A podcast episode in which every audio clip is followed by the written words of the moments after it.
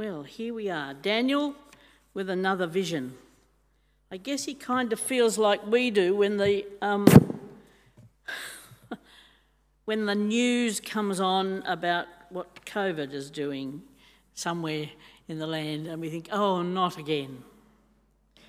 And so here he is. It's the third year of Cyrus, uh, and Cyrus is the king of Persia. And we're reminded that Daniel's still effectively an outcast. He was called Belteshazzar. And the vision affects Daniel. It says in verse 3 I ate no choice food, no meat or wine touched my lips, and I used no lotions at all until the three weeks were over. He was distressed and disturbed. And he has a vision of an interpreting angel.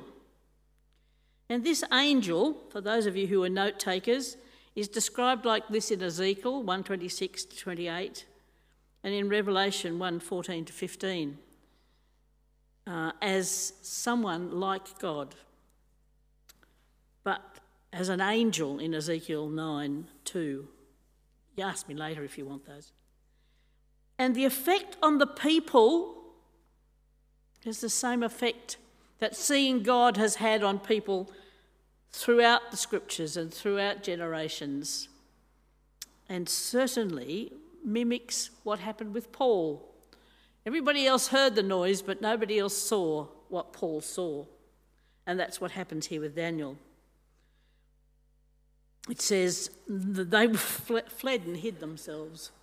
Everybody else got up and ran, which is a reasonable reaction to seeing an angel of God, I would imagine. And part of the reason, and almost the first thing that the angel says to David is, Don't be afraid. Don't be afraid. Be strong.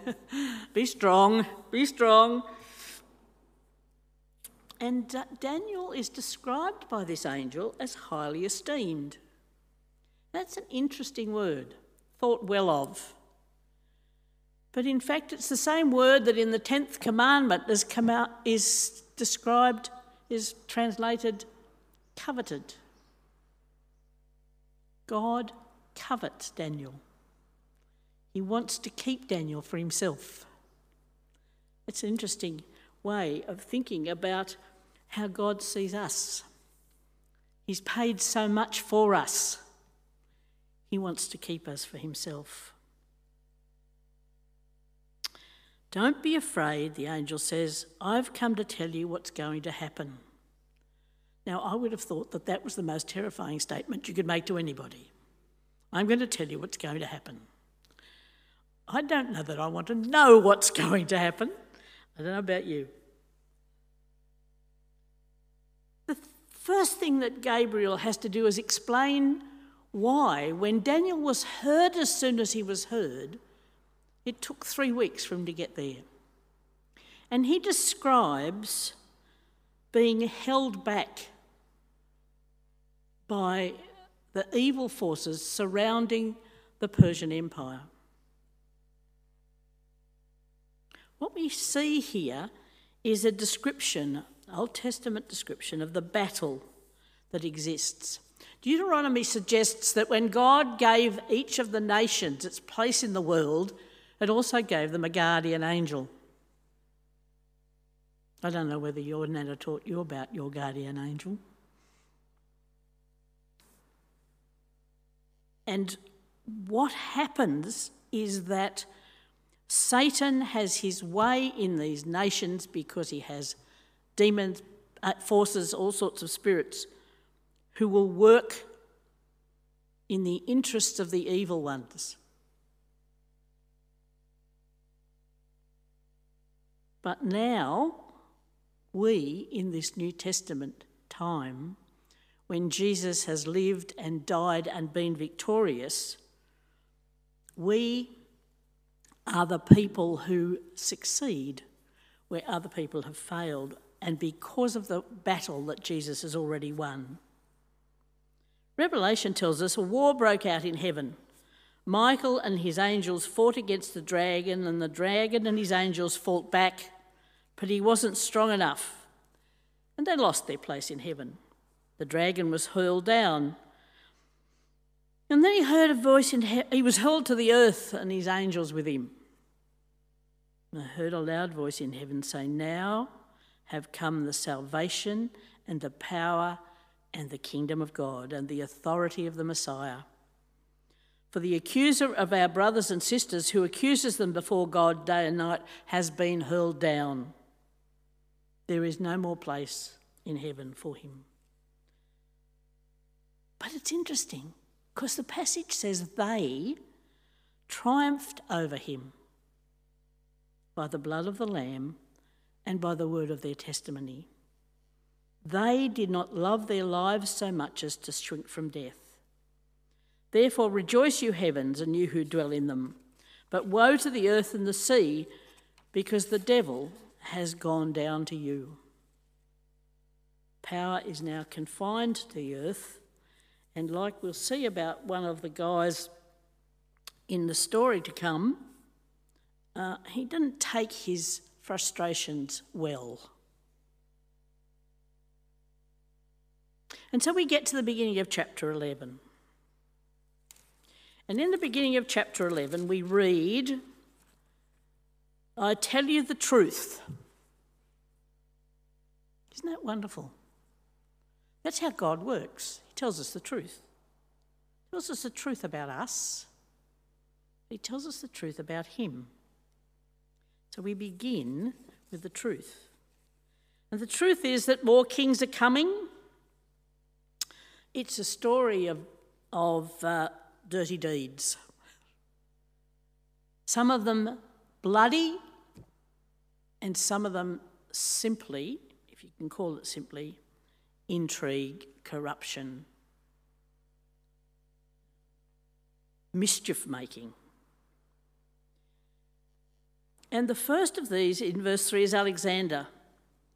And Alexander wins great lands, as we've said in 7 and 8, but his lands break up when he dies quite young and is divided between his generals. And then begin the battles for the land of Palestine. That land that God gave to his people and had to remove them from because of their sin. And we hear about the king of the north, that's one of the generals, the Seleucids as they're called, and in the south, the Ptolemies, which name you might have come across if you're a, a, a mummies fan or a whatever. Pardon me, because these are the Egyptians.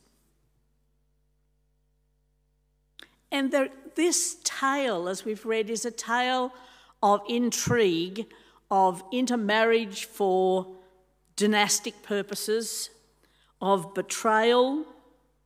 I mean, why else? Two men sit down at table and eat just to get up and try and kill one another. In verse 21, we meet the dreaded Antiochus Epiphanes, the man who probably did more damage to Israel than anyone before or since because he was intent on destroying any worship of God. He was, in verse 24, described as a contemptible person, held in contempt by God. He was, verse 21, he was succeeded by a contemptible person who had not been given the honour of royalty. He will seize it through intrigue. And throughout history, we've had those who waged battles and we've had those who waged intrigue. The Satan's methods really don't change very much. But and in God's story, there's always a but. But at the appointed time, verse 29, he will invade the south again, but this time the outcome will be different than it was before. And you know, all these things that we know that we read here are recorded in secular history. They all happened. And these ships of the western coastline is the arrival of the Romans.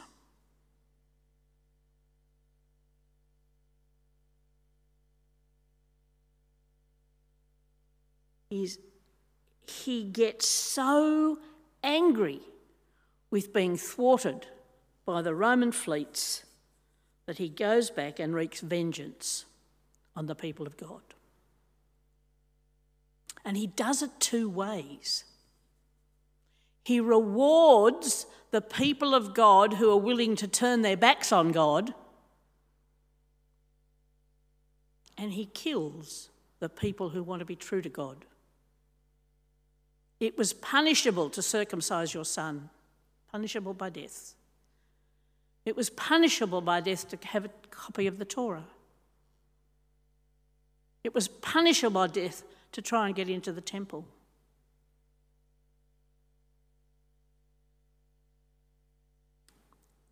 And finally, when he'd done everything he could do to the people, he set up his idols in the temple of God and so contaminated it that the people couldn't worship their God there.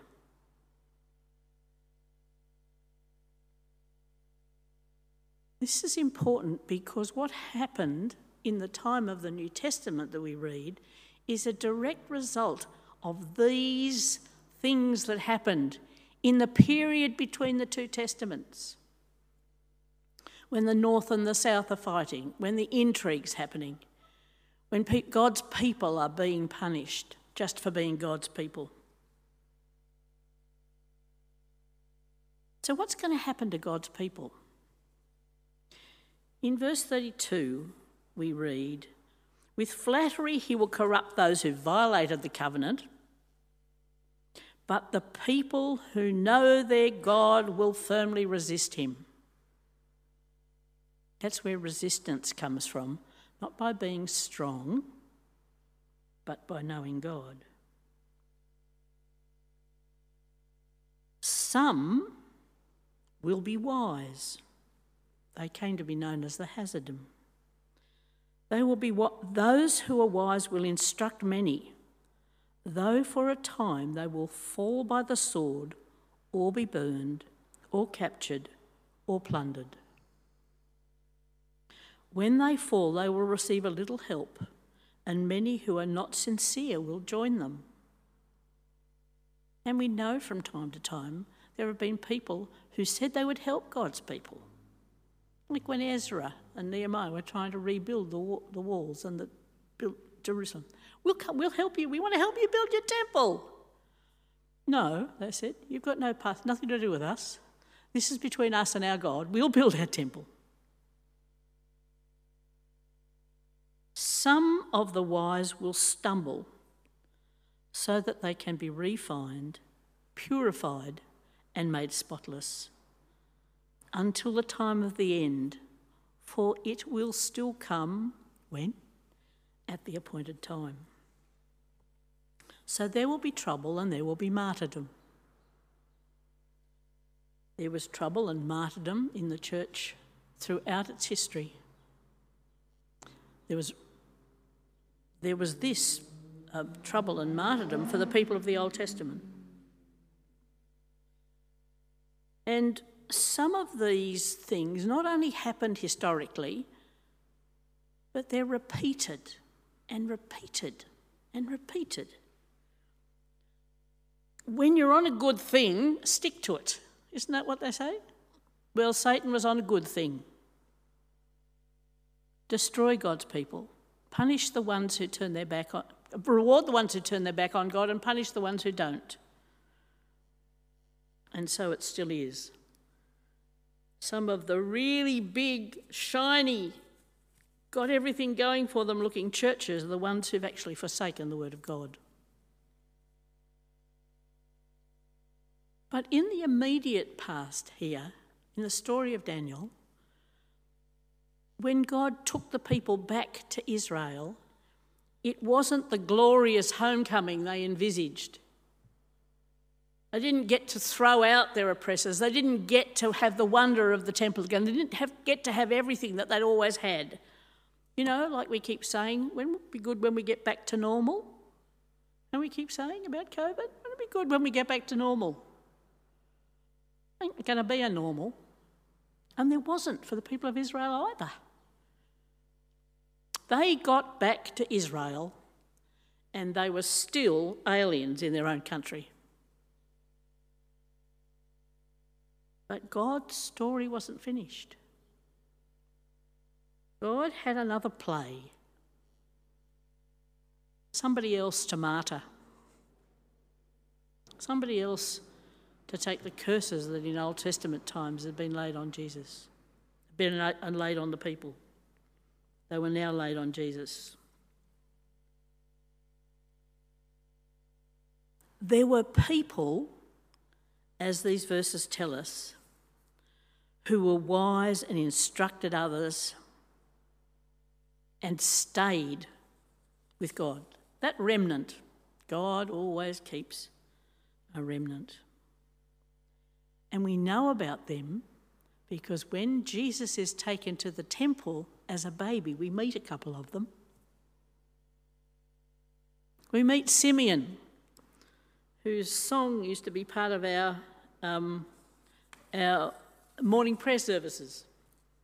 Do you remember in Luke 2?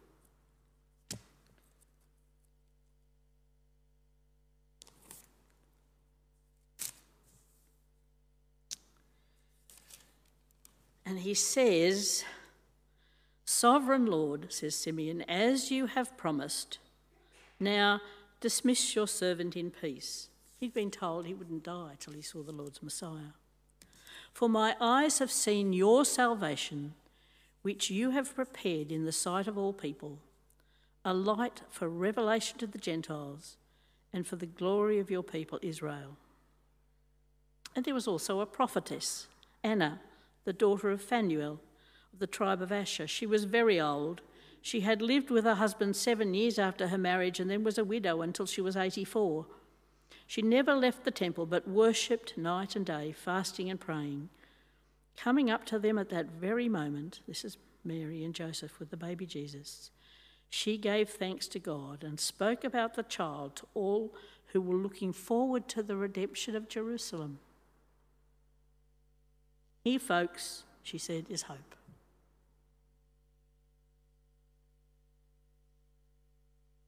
Are we fearful about the future?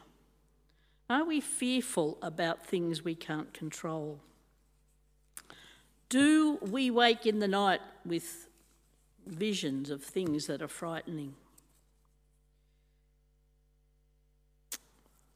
There's a guy called Viktor Frankl, who I disagree with a fair bit, but he's an existentialist, and he says everything can be taken from a person but one thing the last of the human freedoms to choose one's attitude to any given set of circumstances.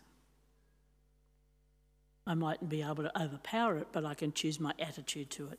So, what is your attitude to the future? What is your attitude to what God has shown us of Himself here? Do we and do you expect God to bring about what He says He will? To bring about ju- judgment and to bring about justice? And are we, like some of these old people of the Old Testament, training ourselves to resist firmly? And are we able to instruct others? Though that may mean we face persecution, ridicule, or death. God's people will be those who are saved by faith, faith in the death and resurrection of Jesus Christ and who submit to his lordship. These are the ones who will survive the battles to come.